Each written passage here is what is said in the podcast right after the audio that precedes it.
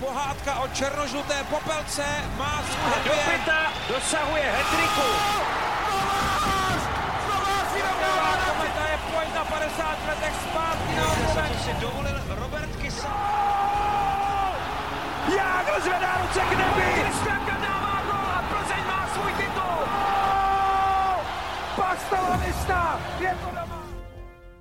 Dobrý den. Do olympijských her v Pekingu zbývají přesně tři měsíce a česká reprezentace má už pouze dvě prověrky před hokejovým svátkem pod pěti kruhy.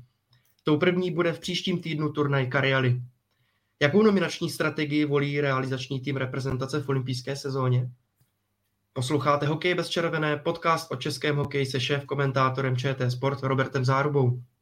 Dobrý den, dnešní téma se přímo nabízí, ale i tak ho s pečlivostí zpracoval, připravil a uvádí Petr Musil. Přejeme vám příjemný poslech. Hezký den. Je známa 25 hráčů pro první akci národního týmu v sezóně. Nabízelo se eh, nominovat vlastně s ohledem na tři vrcholy, protože ten nejbližší je tedy juniorský eh, šampionát eh, v prosinci, pak únorová olympiáda a pak i květnové mistrovství světa seniorů. Tak promítlo se to nějakým způsobem v té první nominaci v sezóně, alespoň jeden z těchto, z těchto proudů nebo jedna z těchto akcí. Tak kdybych měl eh, vyzkoušet nějaké přirovnání, tak český hokejový vlak výjíždí z nádraží a eh, má vagóny, které zatím jsou v jednom vlaku, ale budou se postupně některé připojovat, některé se odpojí, některé se možná zpátky připojí. A zatím nevíme přesně na které stanici, kdy a kde, protože pořád tu máme některé otazníky, Například NHL sice skoro určitě bude eh, uvolňovat hráče do Pekingu na olympijský turnaj, ale potvrdí to až 10. ledna. Definitivně. A proto pořád musí Český svaz ledního hokeje držet eh, pár vagónků v tom vlaku navíc, kdyby náhodou nebylo možné připojit ty, které eh, by měly přistát ze zámoří. Takže celá řada ještě otazníků. A ta strategie je opravdu jízda nebo když bych to nazval jinak, po třech kolejích se třemi, se třemi soupravami. A český hokej musí tohle vést patrnosti. To znamená, jsou tady tři cíle z té nominace. Vyzkoušet hráče, kteří připadají v úvahu pro doplnění základní soupisky z NHL pro olympijský Peking. Za druhé, připravovat pomalu druhé mužstvo, které bude startovat na tom druhém vrcholu na mistrovství světa v Tampere a v Helsinkách. A třetí motiv, je eh, vyzkoušet další mladé hráče, eh, třeba i v nových rolích, a nebo uplatnit eh, už ty borce, které si trenéři otypli v minulé sezóně, dát jim zase možnost zapojit se do programu národního týmu, vidět je, mluvit s nimi, mít je v kabině, což je něco jiného, než je sledovat jenom na dálku nebo prostřednictvím sestřihů z zahraničních lig. Takže to jsou takové tři základní motivy téhle nominace a způsob, jakým ta nominace byla provedená, a právě ten souběh těch tří motivů z ní dělá jednu vůbec z nejzajímavějších nominačních událostí za mnoho posledních let. Já bych řekl, za, tak, za 20 let eh, jsem neměl taková očekávání od toho, kteří hráči budou vybraní na turnaj Karely jako letos. Oproti zvyklostem v předešlých letech eh, je vlastně novinkou i to, že za kádr zodpovídá především generální manažer Petr Nedvěd, má eh, tu hlavní zodpovědnost. A jak vypadá komunikace s koučem Filipem Pešánem, popsal Petr Nedvěd na dnešní tiskové konferenci.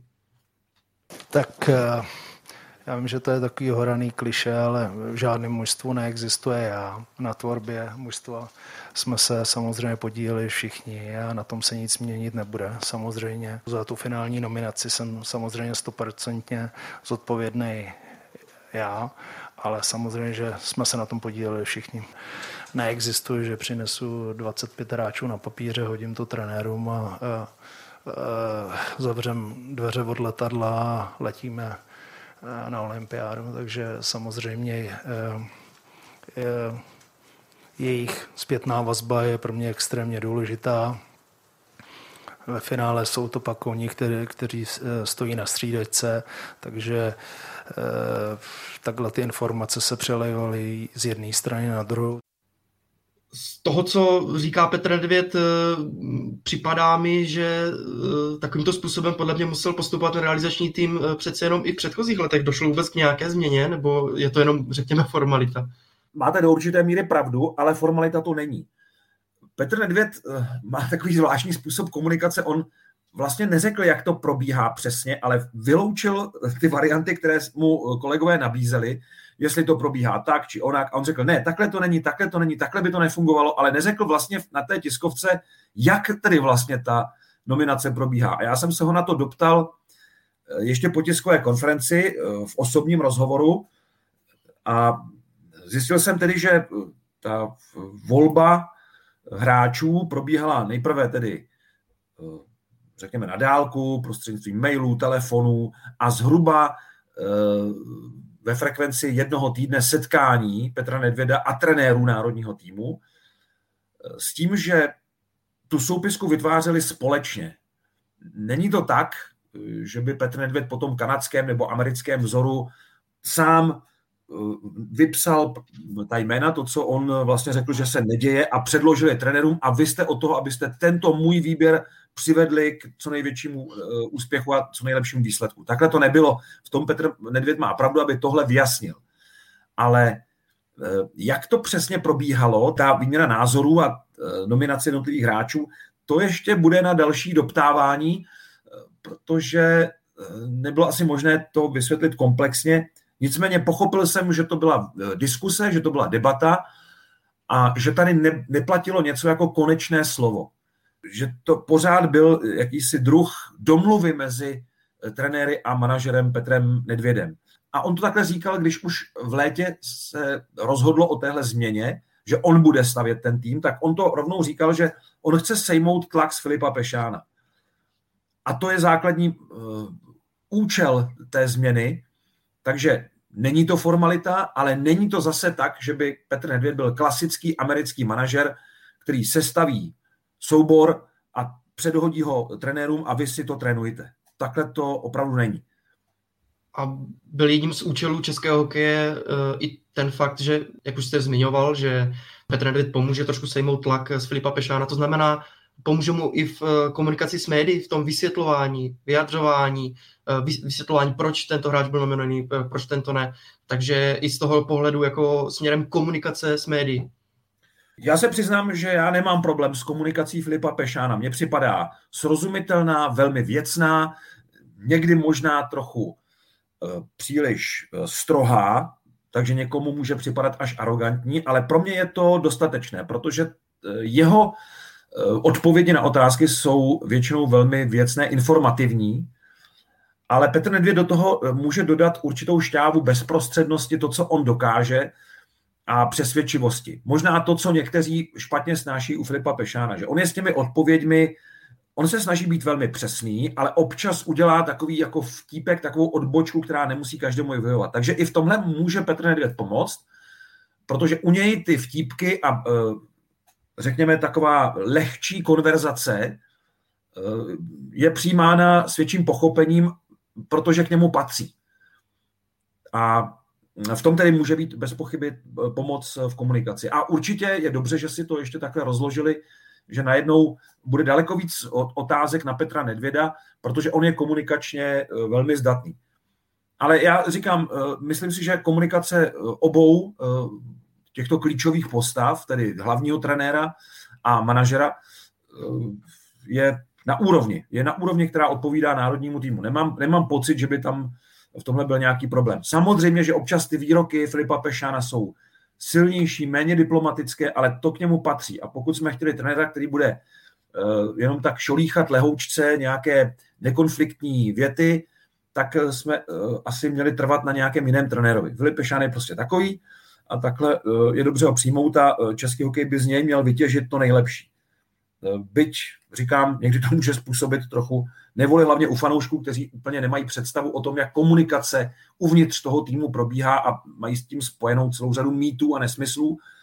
Pro mě je to opravdu eh, snaha eh, tu komunikaci ještě jako vylepšit směrem, směrem, eh, směrem ven. A že bude opravdu o čem mluvit a, a co vysvětlovat, to, to je asi zřejmé. Ať už ten turnaj, nebo oba ty velké turnaje této sezony dopadnou jakkoliv. A když si vezmu ale ještě přímý přenos z dnešní tiskové konference, tak eh, když to vezmu za sebe, tak já jsem měl eh, pocit, že některé odpovědi byly až příliš strohé. Nebyl třeba nějaký rozdíl proti jiným tiskovým konferencím, jak, jak jste měl pocit z té atmosféry tiskové konference? No, občas možná jsem tam, ale eh, novináři mají vlastně neomezenou dobu na kladení otázek. Kdybychom se tam ptali ještě hodinu, tak eh, by Petr Nedvěd i Filip Pešán odpovídali.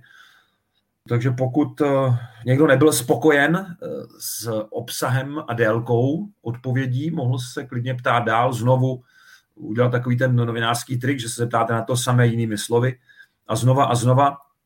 Já jsem se doptal už pak jenom v tom osobním rozhovoru, který jsme jako vlastně jediní potom vedli s oběma muži. A tam jsem zjistil, co jsem potřeboval. A potom ještě jsem se bavil dál s oběma už jako neformálně, abych ještě lépe pochopil záměry té, té nominace. Takže mi to nepřišlo tak úplně strohé, byť samozřejmě některé odpovědi, hlavně ty jednoslovné, byly, mohly tak vypadat.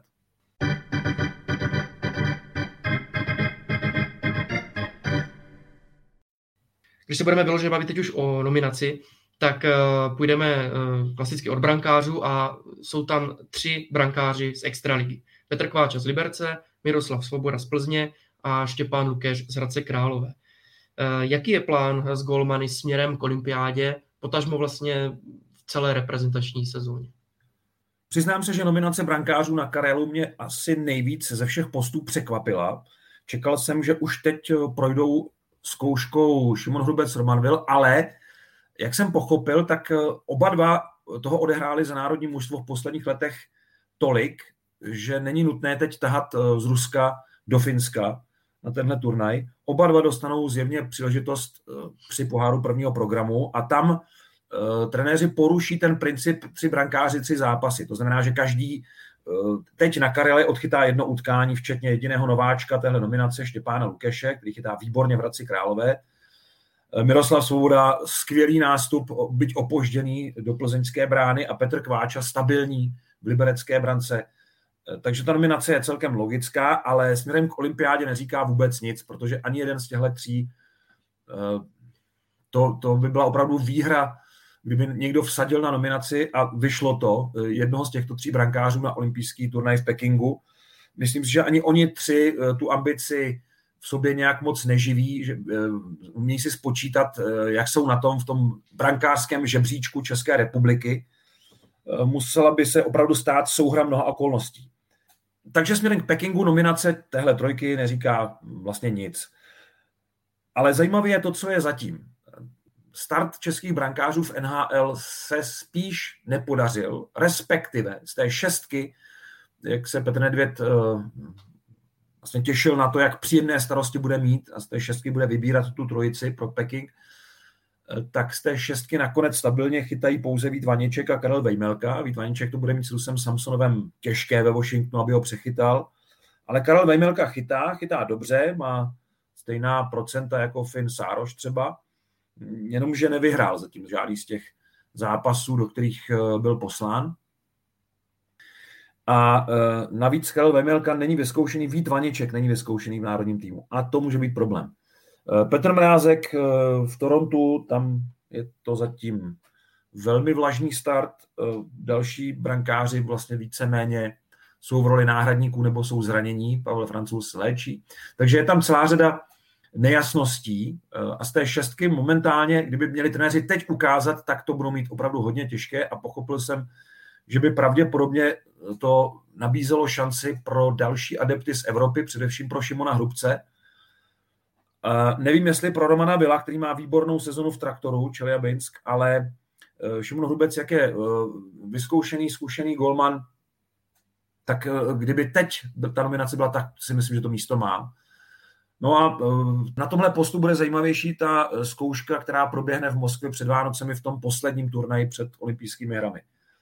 A trenéři si myslím, že se modlí a upínají zraky směrem k NHL, aby tam někdo začal opravdu chytat úspěšně. Na druhou stranu Karel Vejmelka není vyzkoušený v reprezentaci, ale eh, je to golman, který má vlastně opačný gard, než než je obvykle, nebo drží hokejku v levé, v levé ruce. Eh, je vysoký, ty parametry eh, má, eh, může to být i nějaká variabilita potom pro trenéry na, na olympijské hry, že vlastně v tomhle by se hodil.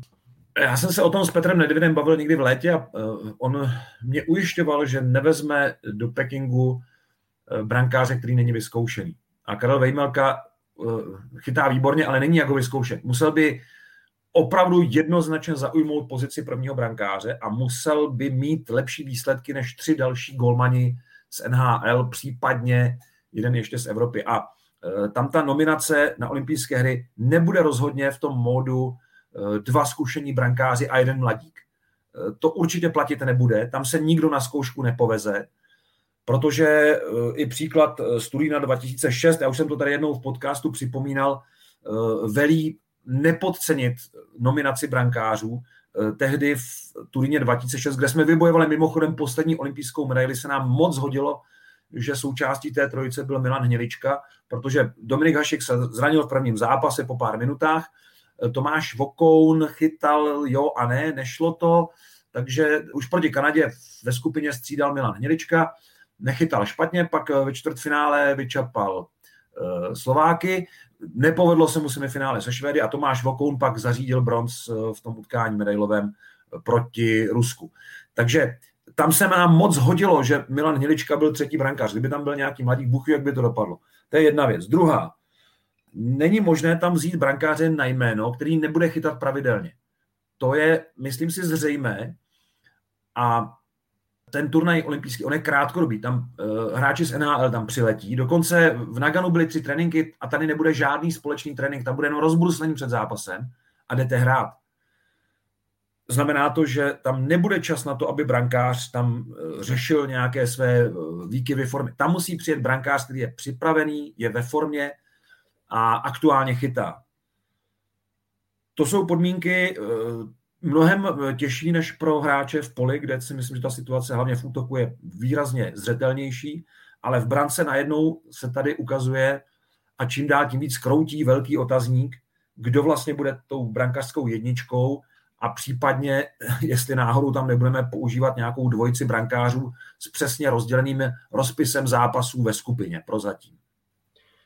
Když se podíváme na defenzivu, tak eh, když vlastně ještě zůstaneme chvíli u NHL, tak tam to vypadá ještě, ještě daleko hůř, protože vlastně z A týmu eh, NHL vypadly, z těch hlavních týmů vypadly Michal Kempny nenaskakuje, Libor Hájek nenaskakuje, takže tam bude větší šance pro ty obránce z Evropy.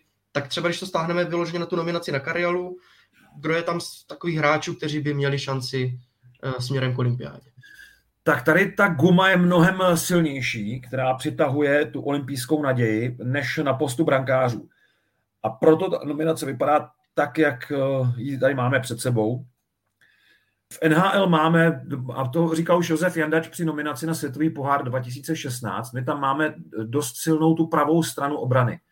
Jo, praváci jsou tam v pohodě. Filip Hronek, Radko Gudas, eh, Jan Ruta, to je, myslím, jasná trojice, všechno praváci. A k ním teďka začal v Tampě hrát Andrej Schuster. Sice je to záskok, ale byť se s ním nějak moc nepočítalo, tak on, když bude pravidelně hrát, tak se do té osmičky beků eh, podle mě vejde taky. Ale máme velký deficit na levé straně. Tam je Radim Šimek, který byl v posledních eh, sezonách docela často zraněný. A je to náš jediný obránce s eh, levým držením hole v NHL momentálně, který hraje. Takže leváci tady mají velkou příležitost. Proto je v nominaci Jakub Jeřábek, David Sklenička, Dominik Mašín, a Lukáš Klok, který hraje velmi dobře v Nižněkamsku. Eh, Lukáš eh, Klok eh, hrál dobře na mistrovství světa. David Sklenička měl výborný šampionát v Rize. Podle mě to byl náš nejlepší, nebo jeden ze dvou nejlepších obránců. A v Jokeritu je v klubu, kterému se daří. Takže tihle obránci, kteří mají hokejku doleva, mají docela dobrou naději, že se tady předvedou. Ale samozřejmě musí zvládnout ten přechod ještě z tempa KHL nebo finské ligy eh, na tempo Eurohockey Tour. Eh, tahle soutěž eh, mnohokrát podceňovaná, taková až jako dehonestovaná, je pro trenéry to, jako tou nejlepší zkouškou, protože to je ten mezikrok mezi ligovou soutěží a vrcholovým turnajem. Jiný schod tady prostě mezi tím není. Takže ta zkouška bude velmi důležitá a obránci, eh, které jsem jmenoval, Samozřejmě tam ještě Jan Čotka, abych tedy byl přesný, a Filip Pirochta, to jsou teda obránci, kteří mají hokejku doleva, tak mají docela dobrou naději, že se do té nominace olympijské vejdou. Pokud zahrají opravdu výborně nebo velmi dobře, alespoň oba ty turnaje, které čekají. Celkově v té nominaci z hráčů pod 20 let je pouze David Jiříček z Plzně. Co si trenéři od jeho účasti ve Finsku slibují?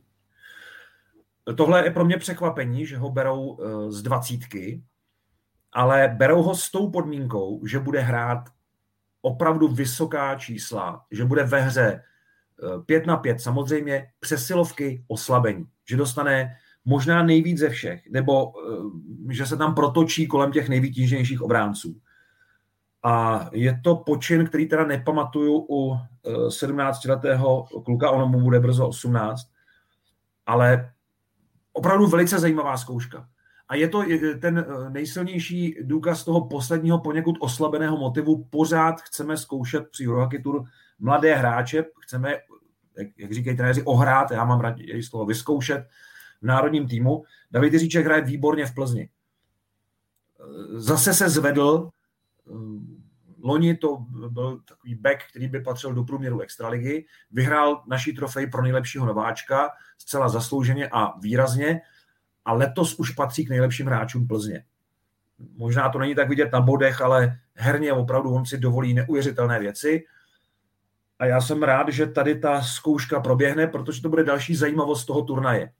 No a Karel Mlejnek, kouč 20 ho tedy uvolnil, je to, je to po vzájemné domluvě, ale jak jsem říkal, s tou podmínkou, že bude hodně hrát. A on bude hodně hrát. Nebude to vůbec takové to uh, nasazování sedmého obránce, takové to vykrývání různých Eh, protažených střídání a střídání po přesilovce, po oslabení. Ne, David Jiříček naopak tyhle klíčové momenty bude hrát na ledě.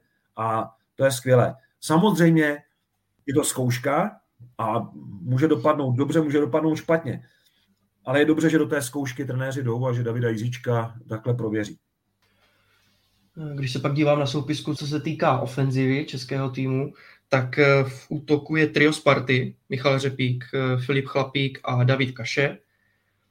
Vzhledem k tomu, že Sparta se teď výsledkově trápí, má sedm proher v řadě v extralize, kumuluje se únava v kádru, jsou tam i nějaká zranění. Je to další komplikace pro Spartu? Ne, já si myslím, že eh, pro ty kluky bude příjemné, že vypadnou z kabiny, v které je dusno teď asi. Jsou ještě dva zápasy v době, kdy natáčíme tenhle podcast, tak Sparta má před sebou ještě eh, pátek a neděli. Mm, já si myslím, že eh, to může pomoct nejvíc asi Davidu Kašemu, který trošku střelecky zatím eh, ne, neprospívá tak, jak si on sám představoval, ale je to dobrý hráč a má pořád co nabídnout, ale největší šanci, jak jsem vyrozuměl, a je to jeden z těch hráčů, které si trenéři chtějí vyzkoušet zase v tom rychlejším tempu je Michal Řepík. Ten má velmi dobrou naději, že eh, se trenérům ukáže, ale já jsem s ním mluvil po utkání s Pardubicemi eh, a ptal jsem se ho právě, na, jestli to chce podstoupit tu podmínku trenéru, protože eh, hráči, kteří až teda na výjimky, o kterých možná budeme časem mluvit, tou jednou výjimkou už jsme to říkali, je David Krejčí, hráči, kteří chtějí se dostat do té olympijské nominace, musí nastoupit ve všech šesti zápasech obou turnajů, to znamená turnaj Karely a poháru prvního programu. Dneska to řekl Filip Pešan, měl to řekl jasně. Žádné úlevy, to, že Sparta hraje ligu mistrů hned v úterý po Karele, to prostě ten hráč musí zvládnout. Ona taky hraje ve Švédsku, takže tam ten přesun, to cestování nebude tak drastické, ale musí to prostě dát. A uh, jo, ber nebo neber, taková, takováhle jsou pravidla. Samozřejmě jsou hráči výjimeční, kteří jsou z těch pravidel výjimuti, to je, jak jsem říkal, David Krejčí, ten si myslím, že má jisté místo v útoku s Davidem Pastrňákem v olympijské nominaci. A uh, Jan Kovář, kterého taky nepotřebují vyzkoušet, ale tam to není tak jasné jako s Davidem Krejčím. U Jana Kováře se čeká, on pravděpodobně se dostaví na tu prosincovou akci a ukáže se, jak, jak na tom je, jak, jak to s ním bude vypadat a jestli bude pro něj místo, protože nemá smysl brát do čtvrté lajny. Takže tam jsou určité výjimky, ale Michal Řepík je z těch tří Spartanů podle mě těmi zkušenostmi a tím, co ukázal třeba na mistrovství stav v Bratislavě ve čtvrtém útoku, tak je vlastně té nominaci na startovní čáře nejblíž. Ale může se stát cokoliv. Může ten turnaj to ukázat úplně jinak a mohou se vlastně před něj dostat jiní hráči. Ale kdyby to bylo teď, eh, jako, když se to rozehraje ten turnaj, tak Michal Řepík eh, si myslím, že je eh, k té nominaci z těch hráčů v útoku, jestli ne nejblíž, tak hodně blízko. Když navážu na ty zkušenější útočníky, tak z mého pohledu Michal Řepík tu třetí, čtvrtou lineu v nabitém útoku hráči z, NHL, což tam máme asi nejméně problémů, tak ten by tu situaci zvládl. Ale Milan Guláš, ho jsem teda třetí nebo čtvrtý útok snad nikdy neviděl hrát a teď se vrací do reprezentace po téměř dvou letech. Tak uh, má šanci na olympiádu, z těch kreativních hráčů jeho typu tam bude spousta z NHL. No pokud Milan Guláš to někdy hrál, tak to nebylo, nebylo ono. Musíme uvážit i to, že eh, v Pekingu se bude hrát eh, poprvé v historii olympijský turnaj na užším kluzišti. To znamená, budou chybět 4 metry na šířku, už to nebude 30 metrů mezi mantinely, ale jenom 26. A i to může být pro Milana Gulaše faktor. A teď já nevím, jestli dobrý nebo špatný, to se teprve ukáže. Spíš bych řekl, že by mu to mohlo pomoct, ale musel by se tam nejdřív nějak dostat. Ovšem, na té pravé straně, tak si to vezměme, eh, tam je Jakub Voráček, pravděpodobně David Pastrňák bude hrát taky napravo, protože tam na levých křídlech Dominik Kubalík, Ondřej Palát, to se nabízí do těch prvních dvou útoků, centři David Krejčí, Tomáš Hertl. Tam si myslím, že to je dané a pokud se nic nestane, tak tyhle dva útoky, ať už ty křídla budou tam poskládaná jakkoliv, tak tam není moc jako co na to měnit. No a pak jsou tři centři, kteří myslím si, jsou nejvýš v notýsku Petra Nedvěda. Eh, to je eh, Radek Faxa, Filip Chytil, Tomáš Nosek a pozor David Kempf. Eh, takže vlastně jsou čtyři, ne tři, ale samozřejmě kdokoliv z nich může jít klidně i na křídlo. No a to už zase moc nezbývá, protože ještě tam je taky Martin Nečas, který hraje v Karolajně, kde se jemu i týmu velmi daří. Myslím si, že to je taky vážný adept. Pavel Zacha hraje výborně a uh, bavil jsem se o něm taky s Petrem Nedvědem a říkal, že to je rozhodně hráč, který v posledních dvou sezonách e, o tu nominaci hraje.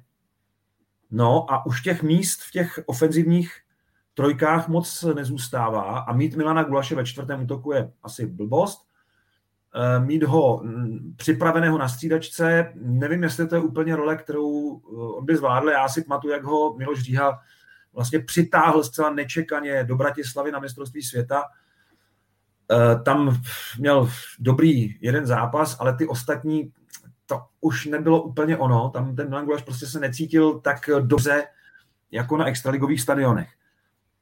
E, pokud se ukáže, že na to má opravdu, že je tak dominantní, jako je v extralize, i při turnaji Karely a potom v Moskvě při poháru prvního programu, tak si myslím, že má taky hodně blízko, ale musí to dokázat. A pak si musí nějak najít to místo a trenéři pro něj musí najít to místo v sestavě, která je nabitá hráči s ofenzivními schopnostmi. To nebude jednoduché, myslím, že Milan Gulaš to ví, ale je fajn, že to nevzdává, že se o to chce pokusit. Že chce zvýšit třeba jenom tu konkurenci a i když to nevíde, tak si řekne, udělal jsem proto, zkusil jsem to. Jenom to prostě nevyšlo. Takže uh, jo, já si myslím, že to není úplně uh, není úplně eh, zapovězený příběh. Na nominační tiskovce se uh, mluvilo o dalších zkušených forwardech uh, z Evropy a na zdravotní stav a plány s nimi uh, Petr Nedvěd řekl. Tak s, s, s Davidem Krejčím jsme se dohodli, že z největší pravděpodobností odhraje jeden zápas domácí vlastně před před turnajem eh, Channel One Cup, nebo vlastně to je, pardon, to je součástí turnaje samozřejmě, ale to je ten zápas, který dohrajeme doma. Eh, samozřejmě, že tohle jsme komunikovali, že jsem to komunikoval s trenéry, ty jsou s tím stotožnění, souhlasí s tou myšlenkou. Myslím si, u hráče, jako je David, eh, není potřeba ho vláčet po všech zápasech a tam eh, odhe, samozřejmě, že má vynikající sezónu a je tam, je tam prostě jistota, takže nepotřebujeme ho vidět eh, jak naopak oproti těm jiným, jiným hráčům. Takže s, s Davidem jsme se domluvili na jeden zápas. U Romana Červenky ta situace je trošku jiná. Eh, Roman zájem separovat o nominaci má, ale bohužel není naočkovaný a to je eh, docela velký problém, dalo by si říct. Eh, bez očkování si myslím, to je rovná se eh, no, no go na olympiádu. To prostě bohužel nejde dohromady, takže jestli se ta situace nějakým způsobem nezmění z jeho strany, tak to prostě je nereálný. A co se týče kováře, tak eh, samozřejmě už je odzkoušený, je to zkušený hráč, víme, co od něj můžeme očekávat, takže eh, to se prostě pak rozhodneme těsně před olympiádou. Opravdu je vyloučené, že eh, Roman Červenka tím, že není očkovaný a problém by měl mít asi i tedy obránce Šulák, že se do Pekingu zkrátka nepodívají, pokud se nenechají naočkovat, protože byla ještě jedna varianta, že by postoupili delší karanténu, a i za těchto podmínek by v Pekingu mohli startovat. No jo, ale který hráč eh, pojede do Pekingu, tam bude tři týdny na hotelu, úplně izolován od zbytku světa a potom začne trénovat s týmem, respektive se pustí rovnou do turnaje. To nikdo neudělá. To ani si myslím, že by kluby nechtěli a hráči by to nepodstoupili. Takže, a to je jediná alternativa k tomu nenechat se očkovat a přesto hrát v Pekingu. Já si myslím, že navíc tahle alternativa buď už teď padla, a jenom to ještě Číňani nevyjevili dostatečně, eh, protože i nám se teď změnily podmínky eh, novinářům, kde teda už známe okolnosti, za kterých eh, budeme moci, pokud se tam teda dostaneme, protože už to je problém, dostat se do, do Číny, nechci to tady rozvádět, ale prostě tam jsou problémy s oficiálními lety, a jiné nebudou připuštěny, respektive pasažeři jiných letů nebudou připuštěni k olympijské akreditaci. Teď mluvím o novinářích a o dalších jako profesích. Ale to nechme stranou. Třítýdenní karanténa pro nás padla a nevím, jestli padla i pro sportovce, jako ta druhá možnost. Nenechat se očkovat a být tam tři týdny před startem olympijských her pod kontrolou, denně s testováním a tři týdny v karanténě v izolaci. Do tohohle nikdo nepůjde. To by teda musel být eh, jako opravdu silný motiv pro start na olympijských hrách, ale hlavně, jak říkám, nevím, jestli už i tahle možnost jako nepadla. Takže eh, pokud eh, Roman Červenka a Libor Šulák nepodstoupí očkování, nechají se očkovat, tak asi jejich eh, olympijské naděje zhasnou. A je to škoda, protože Libor Šulák třeba na té levé straně by se dobře výjímal na tom ušinku zjiště. No, uvidíme. Ještě se to může změnit a jejich naděje na mistrovství světa, protože Romana Červenku jsme rozebírali už jednou z předchozích podcastů, je druhý nejproduktivnější hráč švýcarské ligy. Na mistrovství světa možná ty podmínky nebudou tak přísné, tak samozřejmě je to hodně dopředu, ale uh, my se vlastně bavíme i obecně jenom o návratu Romana Červenky do reprezentace, jestli jí má co dát. Já myslím, že pořád má. Já eh, vnímám eh, tu silnou averzi části fanoušků na sociálních sítích. Nevím, nevím, z čeho vznikla, vůbec to nechápu protože Roman Červenka je opravdu nadstandardní útočník a e, prokazuje to e, mnoho, mnoho let. A mm, myslím si, že by pořád byl velice platný v národním týmu. E, no, na mistrovství se tam budou podmínky trochu jiné. My tam letíme právě teď na turnaj Karely a zjistíme, co a jak na místě, ale už teď mám informace o tom, že Finsko přistupuje, řekněme, velmi striktně k očkování, nebo takhle, eh, pokud eh, máte očkování, tak už vlastně máte tu podmínku téměř volného pohybu splněnou. Eh, takže zatím nemáme informace o tom, že by na mistrovství světa byla nějak stejně drastická bublina, jako byla v Rize. Možná tam nějaká bude, ale nevím, jestli bude tak opravdu omezující, jako byla při posledním mistrovství světa v Lotyšsku. Což by možná teoreticky umožňovalo i start hráčů, kteří nemají očkování, ale ty přesné podmínky zatím nemáme a oni se navíc můžou stejně změnit. tak eh, nemá teď cenu o tom spekulovat. Ale odpověď na otázku Roman Červenka pro národní tým ano nebo ne, moje odpověď je jednoznačně ano. Už protože dlouho nehrál a ještě pořád má v sobě chuť dokázat, že může být platný i na mezinárodní scéně. A, a vynikající útočník to je pořád. Švýcarská liga je velmi kvalitní a pokud tam Roman Červenka souvisle několik sezon patří mezi nejlepší útočníky, tak to opravdu něco znamená. Když se vrátíme opět k nominaci na turnaj Kariali, tak eh, figuruje v ní Michal Špaček. Eh, ten mistrovství světa vlastně po propadu se stavou a končil vlastně s takovou špatnou náladou. Spekulovalo se o jeho vztahu vlastně s trenérem Filipem Pešánem. No a mm, Filip Pešán uvedl, že s ním nominaci a události z Rigi zatím neprobíral.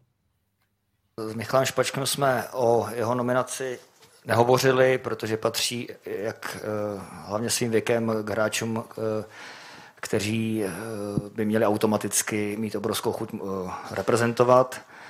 A Michal předvádí vynikající výkony a je nový rok, nemyslím tím kalendářní, ale nová sezóna a rozhodně by měl Michal patřit mezi, mezi hráče, kteří by měli do budoucna být základními kameny národního týmu. Může tato skutečnost eh, trochu jako prohloubit to dusno nebo tu špatnou náladu, nebo ten jejich špatný, možná narušený vztah, že, že zkrátka s ním teď Filip Pešán si to nevyříkal, to, co se stalo? Já, já, myslím, že ne. Já myslím, že eh, jestli si to nevyříkali, tak jsou k tomu dobré podmínky, protože podle mých informací Michal Špaček eh, korigoval svůj postoj, s kterým opouštěl mistrovství světa v Rize. Tam to byla opravdu silná deziluze a řekněme i uh, takový nesoulad, když použiju mírné slovo mezi ním a trenérským štábem a Filipem Pešánem, kvůli tomu propadu v sestavě. Já si myslím, že to nebylo eh, dobře z obou stran.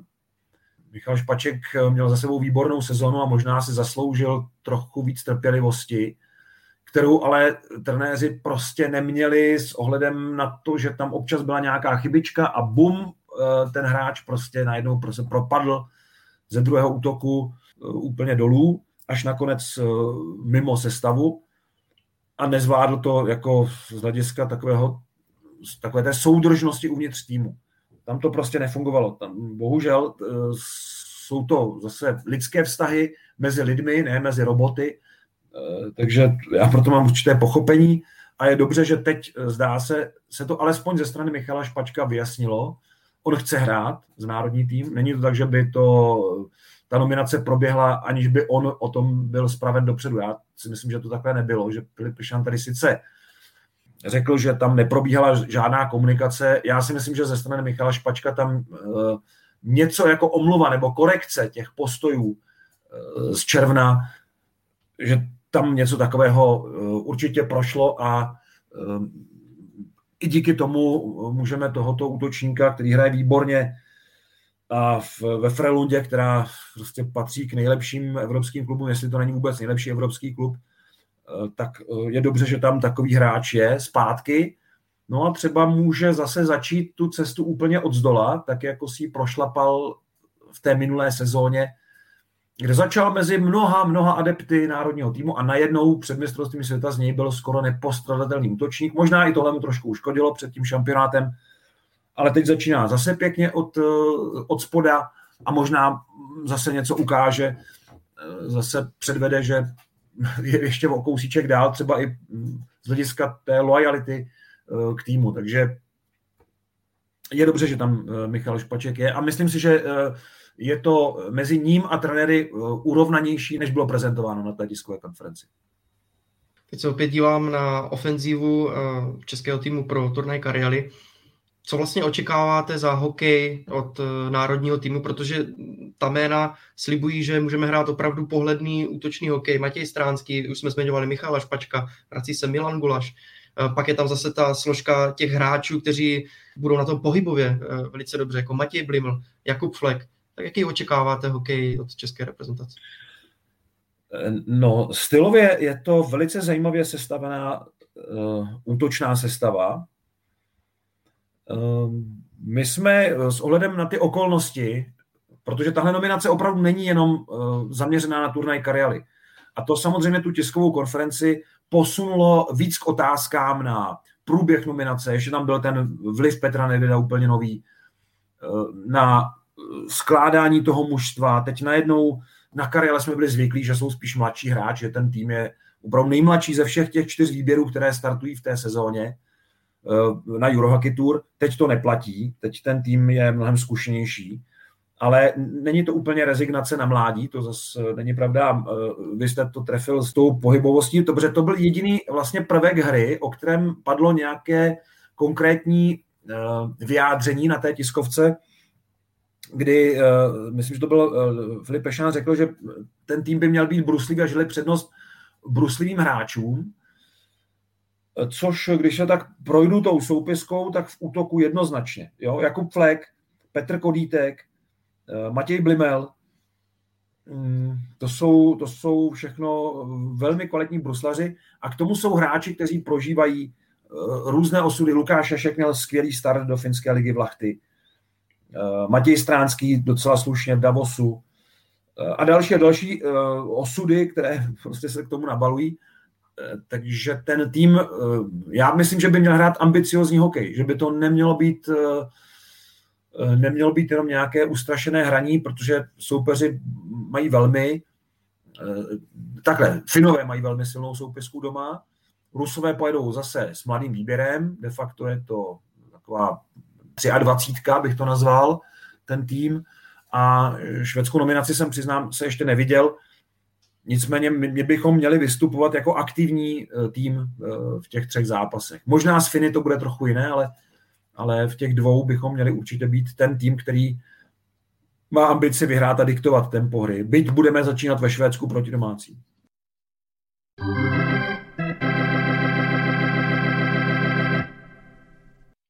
Jedno z větších témat tiskové konference byla i řekněme, taková proměna reprezentačních dresů, eh, protože místo nápisu Czech Republic eh, bude pod eh, tím jako novým znakem českého hokeje nápis Česko. Tiskový mluvčí svazu Zdeněk Zikmund tento krok dlouze popisoval, vysvětloval. Bylo to možná i proto, že se dají očekávat trošku nesouhlasné reakce od, od lidí. Přesně tak. Já jsem z toho měl pocit, že už dopředu se tady vlastně tvoří repliky k námitkám, cokoliv se změní na dresu, kromě sponzorů, na dresu národního mužstva, eh, berou fanoušci velmi citlivě. Vysta změna loga před mnoha lety, která eh, byla vynucená, ale bohužel tedy eh, marketingovými důvody.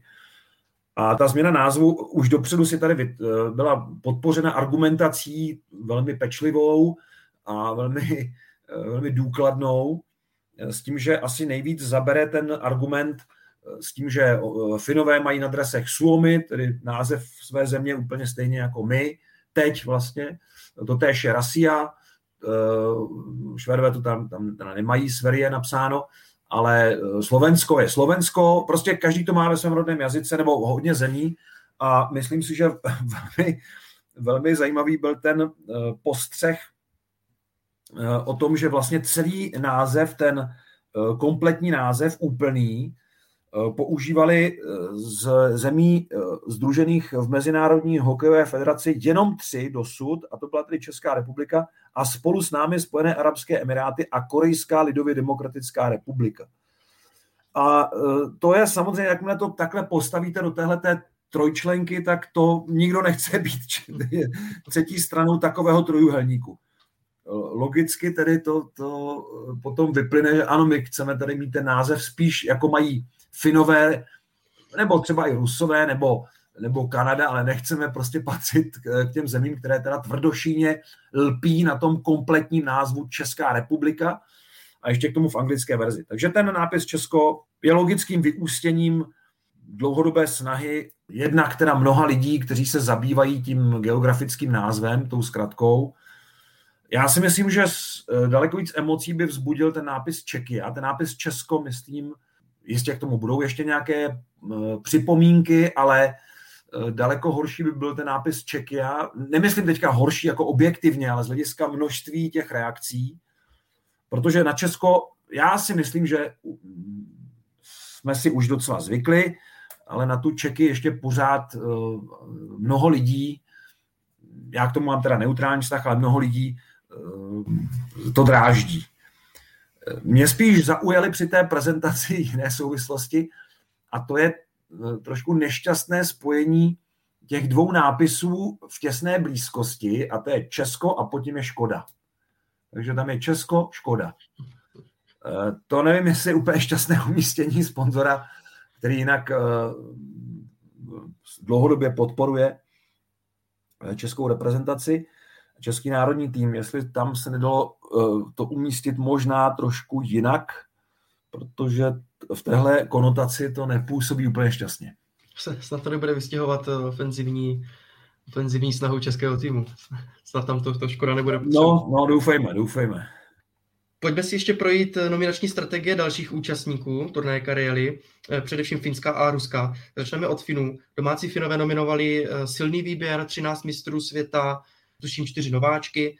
Dá se předpokládat, že kouč Jukal Jalonen zase vsadí v Pekingu na několik hráčů z Evropy, že už teď si vlastně zase buduje to, to evropské jádro, které doplní samozřejmě o význam, významné hráče z NHL? Jestli někdo umí vytvořit tu směs hráčů z Evropy a z NHL a konkurovat opravdu týmu v nejsilnějších sestavách, jsou to Finové. Oni uh, trošku se vystrašili tím uh, krachem na světovém poháru 2016, kde to možná už trošku přehnali. V Torontu tenkrát to, to, to mi bylo až líto, jak hrubě jim ten turnaj nevyšel. A uh, taky to stálo hlavního kouče tehdy místo. Myslím, že tenhle turnaj ne pak ten, který přišel potom. A e, na druhou stranu Jukka Jalonen a manažer Vile Pelton, oni se úplně zahleděli do té schopnosti Finů převádět hráče z finského hokeje, e, z ryze evropských podmínek na tu nejvyšší světovou úroveň. A oni to budou chtít podle mě dokázat i v Pekingu. Přestože mají tu zásobárnu talentů daleko větší v NHL, nebo tu, tu, tu baterii hráčů tam mají daleko nabitější, než máme my, No, ale třeba už jenom to, že tady už bude chytat Jussi Olkinura, který má fantastickou sezonu v Magnetogorsku, podstatě vytáhl ten tým úplně na špičku KHL, tak on může být tím doplňkem pro Jus Sároše, který chytá skvěle v Nashville a Miku Koskinena, který dominuje v Edmontonu.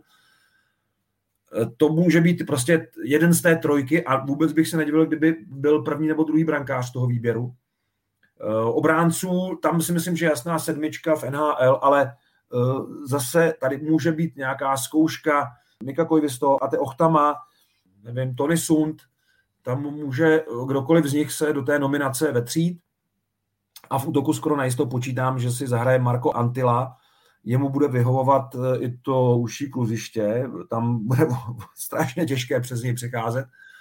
Je tady zpátky Miro Altonen, Valtteri Filpula, který se vrátil do Evropy, Markus Granlund tam je v té nominaci, a... Valtteri Filpulovi můžu ještě připojit sami Vatanena, taky obránce, jo, který Vatanen, má hodně odehráno v NHL, jo, takže takový bude taky určitě, takže není vyloučeno, že tam těch men z tohoto výběru se v olympijské nominaci eh, pár eh, objeví. Já bych to typoval tak asi na pět míst, o které se tady hraje. Eh, o pět míst je v olympijské nominaci, která Juko Jalonen možná prostě počítá pro tento výběr a z, z něj se rekrutující hráče.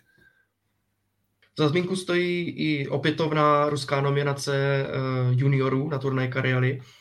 Dominuje tam 16-letý supertalent Matvej Mičkov, eh, eh, takové jméno, které nejvíc lidí teď skloňují, protože by to měl jeden z největších talentů ruského hokeje za poslední roky.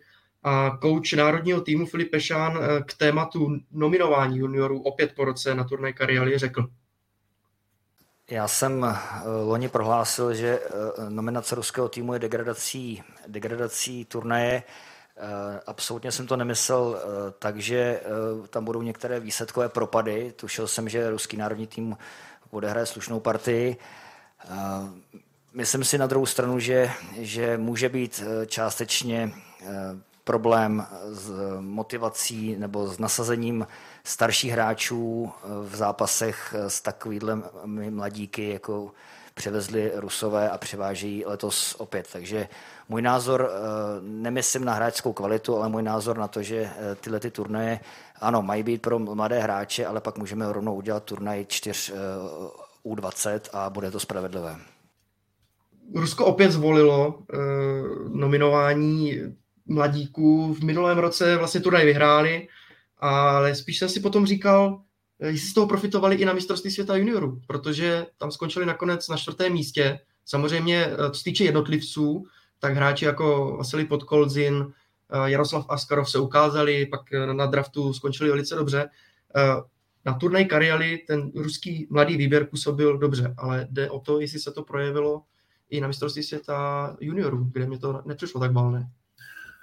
Ta nominace mladíků to bylo asi v poslední době jediné téma, na kterém se poměrně teď dost rozpolcený uh, ruský hokej, respektive lidé, kteří v něm mají vliv, dokázali shodnout.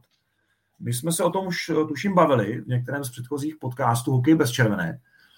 A pokud bychom teda opravdu měli to udělat bez červené, tak Eh, to je na samostatný podcast, eh, kde bychom tedy museli jít opravdu velice hluboko do útrop eh, ruského hokeje a byla by to velmi zajímavá a nevždycky asi příjemná podívaná. Tam probíhá opravdu zajímavý boj a mm, je zázrak, že shodli na tomhle, no, že opět do Finska pošlou takhle mladý tým, ta reakce Filipa Pešana byla decentnější než loni, kde opravdu mluvil o degradaci turnaje. Já jsem se na to ptal na tiskovce a on říkal, že tentokrát, že byl trošku jako mírnější v tom a řekl, že, a to je pravda, nebo vyrozuměl jsem z toho, že to není úplně fér vůči těm ostatním účastníkům, protože vy se tady budete mlátit prostě z mladíky, kteří nemají vůbec co ztratit, tam se dá opravdu získat a loni Rusové vlastně urvali úplně všechno v tom turnaji a e, vy jste ten tým, který proti tomu Elánu musí čelit vlastně jako favorit e, tím aktivním hokejem. E, rozumím tomu, proč se tohle jako nelíbí těm ostatním třem účastníkům, ale oni to přijali a konec konců každý tam může nominovat, koho chce. Zase na druhou stranu Rusové to opravdu loni vyhráli s tou sestavou mladou. Na to se nedá nic říct než jenom, že prostě pokud s tím máme problém, tak bychom to měli ukázat na ledě eh, a ne na tiskovce. Takže já jsem zvědav na, samozřejmě eh, na ten, na ten 16-letý zázrak, to, to asi každý, a pak eh, pochopitelně na to, jak se s tím náš tým vypořádá, protože my jsme loni taky proti tomu ruskému výběru nasadili půlku 20 nebo jednu třetinu sestavy, která patřila do dvacítky což byl takový první souboj. A je legrační, že vlastně ruská dvacítka eh, nás porazila na Karele a pak kde byla teda jedna třetina dvacítky a dvě třetiny toho týmu opravdu byl nároďák.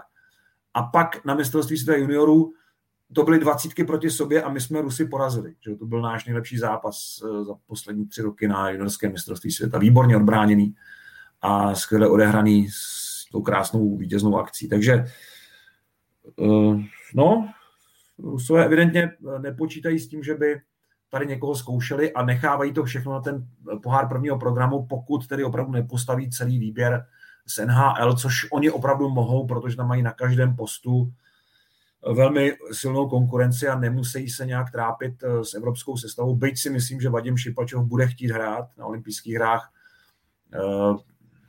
To samé asi, to samé asi Andrej Kuzměnko, nevím, pár hráčů prostě z KHL pořád tu ambici bude mít. A zcela oprávněně, protože to mohou jako eh, mohou tu nominaci i z KHL udělat.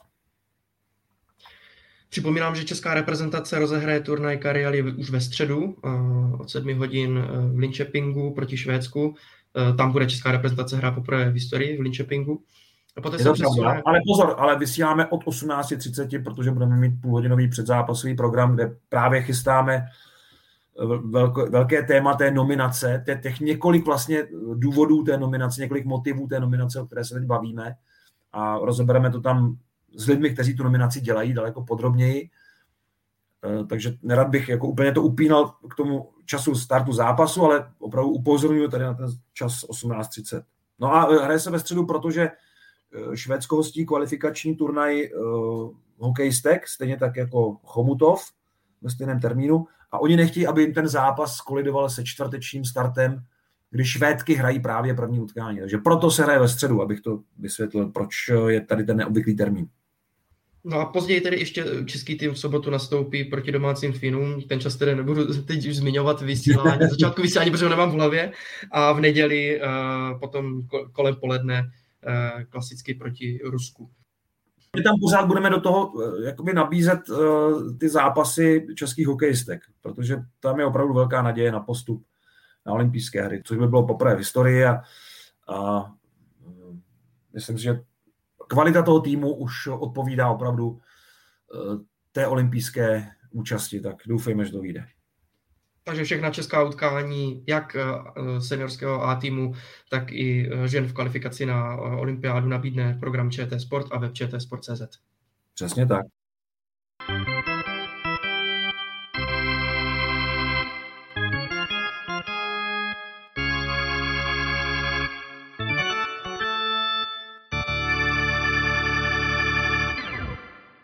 Druhé části našeho podcastu dáváme prostor vám, tedy našim posluchačům. Otázky můžete klást eh, klasicky pod našimi podcasty, jak na YouTube kanálu nebo na sociálních sítích ČT Sport, tak také na Twitteru Roberta Záruby. A na YouTube kanálu zazněl dotaz, eh, zda už eh, máte nějaký přehled, kolik hokejových duelů nabídne ČT Sport, samozřejmě s vědomím té, té sublicence vysílací na olympiádě v Pekingu.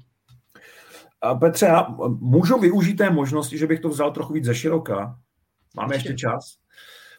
Vy jste správně připomněl, že Česká televize je držitelem sublicence, tedy není to majitel vysílacích práv. To znamená, nemůžeme si úplně vysílat, co chceme, respektive můžeme si vybrat, co chceme, ale v limitu.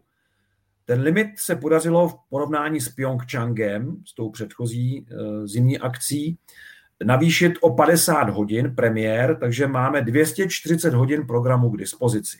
Ale česká výprava bude zřejmě rekordní v historii, obsadí opravdu hodně disciplín a úkolem české televize není kopírovat nabídku hlavního vysílatele, to znamená stanice Eurosport, ale nabídnout maximum eh, českých sportovců v akci. To je náš uh, úkol, to je smysl toho, proč uh, tu sublicenci máme. Eh, což znamená, že vlastně odstartujeme olympijský program eh, už v den, tuším minus jedna nebo minus dva, teď eh, že jsem u dne 10, tak si to nepamatuju z hlavy, ale můžu se na to rychle podívat, protože tam už vlastně v tom, v tom předprogramu, před startem her, už budou některé disciplíny, které nás, které nás zajímají a e, to budou zápasy e, smíšených dvojic v curlingu a pak tam ještě bude soutěž týmu v krasobruslení. Ta je tuším v nultý den, to znamená v den slavnostního zájení. A e, my obsazujeme obě tyto soutěže. A ještě čekáme na to, jak dopadne kvalifikace kerlingového týmu žen. Tam se může stát, že kapitánka Kubešková dovede naše hráčky na olympijský turnaj. A curling, to je žrout času, ale my ho dáme to, samozřejmě na zápasy českého týmu, nebo českých týmů, pokud tam budou dva. Teď eh, čekáme, že hokejistkám se podaří postup, to je další eh, palba časová. A máme tu turnaj z hráče NHL, to znamená, budeme vysílat, chceme vysílat víc zápasů, než jsme nabídli eh, v Pyeongchangu, kde jsme ten hokej hodně ořezali časově. Jenomže já, když teda už teď eh, jsem uprostřed skládání první verze, z té nulté už dávám dohromady přesnější plán, tak jsem zhruba eh, teď eh, u desátého dne a jsem na 290 hodinách v součtu všech 17 sportovních dnů. Takže 50 přes a to, to se bude muset seškrtat. My nemůžeme riskovat, že dva dny před skončením her řekneme, my nebudeme vysílat eh, semifinále olympijského turnaje v ledním hokeji, protože nemáme už čas na, na tu premiéru. Takže my, my musíme dodržet závazky, musíme dodržet podmínky té sublicence a nemůžeme vysílat, a tím se vracím k té vaší otázce, eh, ale chtěl jsem vysvětlit, proč odpovím tak, jak odpovím. Eh, my nemůžeme vysílat úplně všechny zápasy, byť bychom chtěli, Nesmíme opět použít víc než jeden program, tedy ČT Sport, a ten druhý pouze při kolizi dvou medailových disciplín s českou účastí, což samozřejmě zápasy ve skupině ani čtvrtfinále, dokonce ani semifinále s českou účastí nebude.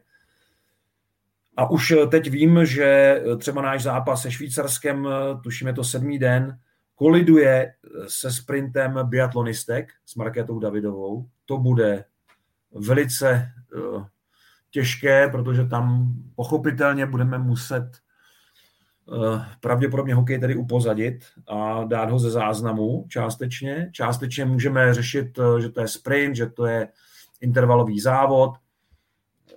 To ještě uvidíme podle taky rozlosování, ale bude to možná rozhodnutí, které uděláme až den před začátkem toho biatlonu. Zkrátka je tam celá řada věcí, které musíme řešit, takže eh, zatím to vychází přibližně na dva, výjimečně tři zápasy, ale spíš dva zápasy v průměru z těch čtyř denně. Eh, vím určitě, že máme dobrou naději na vysílání utkání Kanada-Spojené státy, protože Kanaděni a Američani eh, tam televize obou těchto zemí nechtěli hrát v tom prostředním termínu, ale chtěli hrát na okrajích. To znamená buď brzy ráno, tohle ten zápas vychází teda na pátou hodinu raní, anebo až ten večerní zápas, což je tady odpoledne. Tady si vybrali ten, ten eh, brzký čas, takže Kanada, Spojené státy se bude hrát v pět hodin ráno středoevropského času a ten zápas, eh, pokud se dobře pamatuju, to je osmý den, ten s ničím moc nekoliduje, takže tam máme dobrou naději, že ho, že ho odvysíláme skoro celý živě, nebo celý živě, tam tomu konkuruje nějaký snowboard cross, tuším, smíšených týmů. No, uvidíme, jestli, jestli tam prostě zase nebude nějaká silná česká účast, ale snowboard cross končí 4.15, ten zápas začíná v 5 hodin. Takže celá řada jako vlivů, eh, rozhodnutí, ale zhruba by to vycházelo na dva až tři zápasy, spíš teda dva zápasy denně z těch čtyř. No a musíme tady odkázat chtě nechtě na nabídku hlavního vysílatele a majitele televizních práv, což není česká televize, ale je to Eurosport. Takže prosíme diváky o trpělivost. Není to vůbec jednoduché se skládat ten Ne, nebude a program. ten konečný plán bude, bude zřejmý až po skončení všech kvalifikací, to znamená pravděpodobně někdy v polovině prosince. Josef Kotnour navazoval na téma předchozího podcastu, kde jsme se tedy bavili o trenérské výzvě, ale Josef Kotnour to trošku posunul a ptá se, proč vlastně nezrušit offside úplně. Cituji jeho dodatek, pamatuji si na diskuze při rušení offsideu na střední čáře, eh, jak to negativně ovlivní hokej a teď si na to nikdo nespomene. Nebo prozatím bychom mohli zkusit například v juniorce offside eh, jako v hokejbalu. Bojuje se za plynulost hry a toto by byl podle mě krok správným směrem. Offside jako v hokejbalu znamená, eh, že po přechodu přes modrou čáru může tým využít kompletní útočnou polovinu, to znamená pásmo až po červenou. To by možná bylo zajímavé, ale nevím, jestli by to nějak zásadně ovlivnilo plynulost hry. V hokejbale je to dané možná i kvůli přesilovkám. Uh, nevím, jestli v hokeji by to fungovalo uh, podobně. Podle mě by to zas tak moc plynulost hry nezměnilo. A zrušit úplně offside uh, by byl zajímavý experiment, ale podle mého názoru by to plynulost hry nezměnilo, změnilo by to úplně charakter hokeje. Protože pokud byste chtěli hrát třeba z nějakého důvodu 3 na 3, tak byste nechali dva hráče u, u branky soupeře, přestože puk by byl v obraném pásmu, tam byste nechali stát, u nich logicky by museli být dva hráči toho týmu, který nemá puk, no a tam 3 na 3 by se prostě hrálo a mm, ti dva hráči z útočného pásma by se zapojili, až prostě by to bylo pro ten tým výhodné. Nejsem si jist, jestli se bavíme úplně o plynulosti hry, ale spíš to bude, hokej by to prostě změnilo, jako změnilo by to charakter hry, strategii eh, toho, jak vlastně přecházet eh, do gólových šancí, teď už tady nedou útočného pásma, ale do gólových šancí, protože tam opravdu by bylo možné vlastně volně se pohybovat eh, v útočném pásmu. A myslím si, že by se změnil charakter hry v tom smyslu, že by ubylo poziční hry a daleko víc by bylo nutné hlídat vlastně takové ty eh, výjezdy za obranu soupeře, kde by prostě číhal útočník a s ním by se musel pořád někdo stáhnout. Takže už by se nebránilo ve středním pásmu třeba 4-1, ale bránilo by se třeba 2-1, protože dva hráči by byli angažovaní někde v honění křídel vysunutých vpředu. To, to by se klidně mohlo stát. A eh, bylo by to zajímavější pro dobré bruslaře, protože tam samozřejmě by ještě víc by to podpořilo ne plynulost hry, ale, ale rychlost pohybu jednotlivců. Takže bychom trošku přišli o kombinační hokej, podle mého soudu. To jiný důsledek to podle mě mít nemůže. Ale nejsem proti to vyzkoušet, třeba by to ukázalo ještě nějaké jiné kladné prvky hry a všechny novoty vznikají tak, že se musí překonat určitý nezvyk. Takže to bychom samozřejmě museli jako vyzkoušet.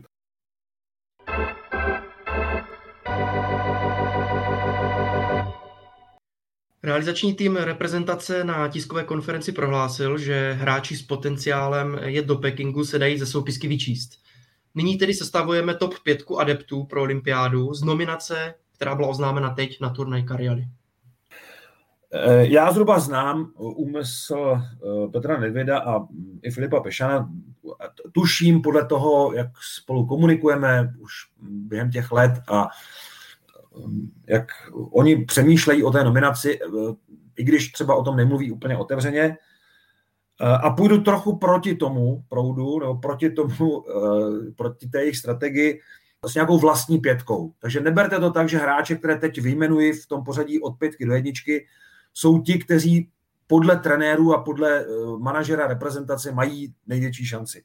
Ale je to tak, jak to vidím já, jako pozorovatel z vnějšku, a vůbec to nemusí korespondovat eh, se skutečností. Je to prostě takový můj náhled na, na možnosti hráčů. Takže pokud bych měl vybrat číslo pět, tak to by mělo být nějaké překvapení, tak eh, pro mě by to byl Jakub Flek. Vidím ho tak zhruba eh, na té čáře, kde byl kdysi před Naganem Milan Hejduk, to bylo taky velké nominační překvapení. Jo, dneska to zní bláznivě, protože Milan Hejduk pak dosáhl fenomenálních úspěchů jak v národním týmu, tak v NHL ale eh, tehdy ta nominace způsobila velké pozdvižení a spousta odborníků eh, lomila rukama, proč Ivan Hlinka bere eh, pardubické křídlo na olympijské hry a proč tam nevezme někoho z NHL. No tak pro mě Jakub Flek je zhruba na stejné fázi, protože tehdy byl se hrál jiný hokej a Jakub Flek vyhovuje dokonale modernímu stylu světového hokeje, protože má rychlost a v té rychlosti dokáže s tím pukem něco udělat. Není samozřejmě jako tak eh, obratný, aby to stačilo na světovou špičku, ale, ale záblesky jako mm, opravdu absolutní rychlosti má a ukázal to i na mistrovství světa, kde to na tu úroveň to docela stačilo. Takže pro mě jako Flek může být velkým překvapením, když vím, že ten podzim v Karlových Varech je trochu poznamenaný tím těžkým jarem až létem skoro, které jako Flek musel v národním týmu strávit. Eh, pak mám eh, obránce Jakuba Jeřábka, když jsme se bavili o obráncích a o tom deficitu leváků v NHL z českých možností, tak Jakub Jeřábek, to bylo první jméno, které padlo, proto je v nominaci, aby vlastně se ověřilo, jestli by třeba mohl být on tou alternativou na levé straně naší obrany. Číslo tři je Michal Řepík, potom, jak skvěle odvedl tu práci ve čtvrtém útoku na mistrovství světa 2019, tak pořád musíme o něm uvažovat jako nejenom o možnosti do přesilovek a o hráči, který je velmi tvořivý, ale dokáže zvládnout i tu roli ve čtvrtém útoku, eh, tak jak to ukázal v Bratislavě. Číslo dvě Lukáš Klok eh, měl velmi dobré mistrovství světa jo, jasně měl tam určité výkyvy, ale v Něžně Kamsku je produktivní, hraje velice důležitou roli v tom týmu, takže by byl rozehraný a zase je to levák, který může v té obraně doplnit tu sestavu, takže vlastně pravá strana té obrany by byla z NHL, levá strana by byla z Evropy. Mně to nepřijde tak úplně nemožné. Neříkám, že to tak bude, ale není to zase tak nereálné, když se podíváme na to, jak eh, si stojí momentálně leváci v Češi v NHL. A číslo jedna je pro mě David Sklenička. Poslední dvě sezóny v národním týmu ukazuje, jak obrovské pokroky dělá. Hraje v Jokeritu, kde eh, patří prostě k eh, členům toho týmu, který prosperuje velmi dobře v KHL v téhle sezóně. Eh, to znamená, chytá té, tempo té soutěže, působí ve finském klubu, to znamená, hodně si zabruslí a taky hodně je ten pokrok v bruslení. On už předtím byl jako kvalitní bruslař, ale teď je to ještě výraznější. A mně se líbilo, že v podtlakem eh, ve velkých zápasech toho šampionátu dělal dobrá rozhodnutí a jevil se mi tam opravdu jako jeden ze dvou nejlepších beků národního týmu. A protože těch obránců opravdu nemáme v NHL tolik, abychom to poskládali komplet ze zámoří, tak si myslím, že číslo jedna pro mě je David Sklenička. Ale eh, tahle ta anketa je postavená na principu dokažte to. Eh, na turnaj Karialy a potom ještě v Moskvě před Vánocemi, protože tohle pořadí není důležité, důležité, jak se ti kluci projeví na ledě a v boji. Tak to je z dalšího dílu podcastu Hokej bez červené všechno. Eh, všechny díly, včetně Hokej Focus podcastu, najdete na webu čtsport.cz, ve všech podcastových aplikacích a na YouTube. Mějte se fajn. Dneska jsme to trošku protáhli, ale jde o národní mužstvo a to je vlastně nejsledovanější tým českého hokeje. Tak nám to promiňte a příště zkusíme zase stručněji. Co zkusíme? Já to zkusím. Mějte se moc hezky a eh, ať se vám daří.